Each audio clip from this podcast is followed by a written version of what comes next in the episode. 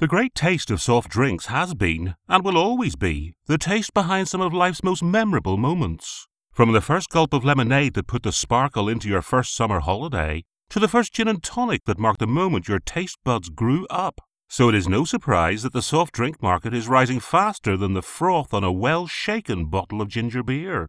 Put soft drinks into hard numbers, and you're looking at 738 million litres sold every year. That's all there is to it and thanks for letting us whet your appetite for. Cheers.